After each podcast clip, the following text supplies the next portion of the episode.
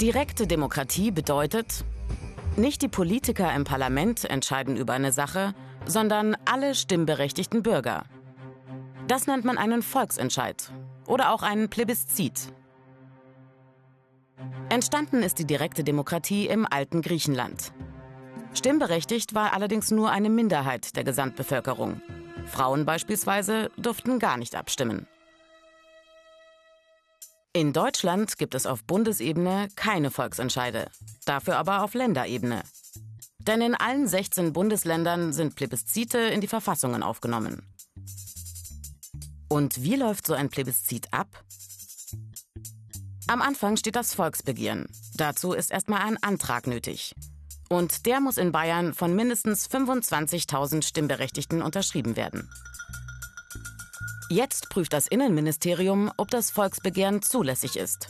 Wenn ja, müssen sich innerhalb von 14 Tagen mindestens 10 Prozent der Stimmberechtigten im Rathaus oder in ihrer Gemeinde in Unterschriftenlisten eintragen.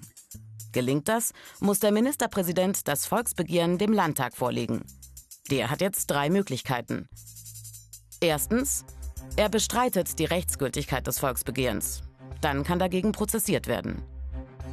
Zweitens, er nimmt den Gesetzesentwurf des Volksbegehrens unverändert an. Drittens, er lehnt ihn ab. Dann wird er dem Volk zur direkten Abstimmung vorgelegt. Lehnt er ihn ab, kommt es innerhalb von drei Monaten zum Volksentscheid. Jetzt können alle Stimmberechtigten mit Ja oder Nein über den Gesetzesentwurf abstimmen. Angenommen ist der Volksentscheid, wenn er mehr gültige Ja als Nein-Stimmen erhält. Eine einfache Mehrheit also genügt.